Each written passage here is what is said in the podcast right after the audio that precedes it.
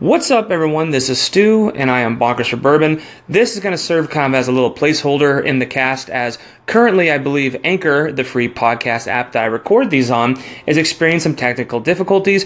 As yesterday, I did a review of Larceny Bourbon, and unfortunately, it is not uploaded to where podcasts are listened to all over the web.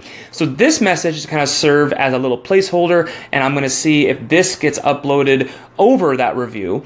And in fact, if it does, that just means I have to redo the review, which I'm not disappointed in. I love that bourbon, so I would be happy to do so. So just kind of think of this as a test and trying to get through some technical difficulties.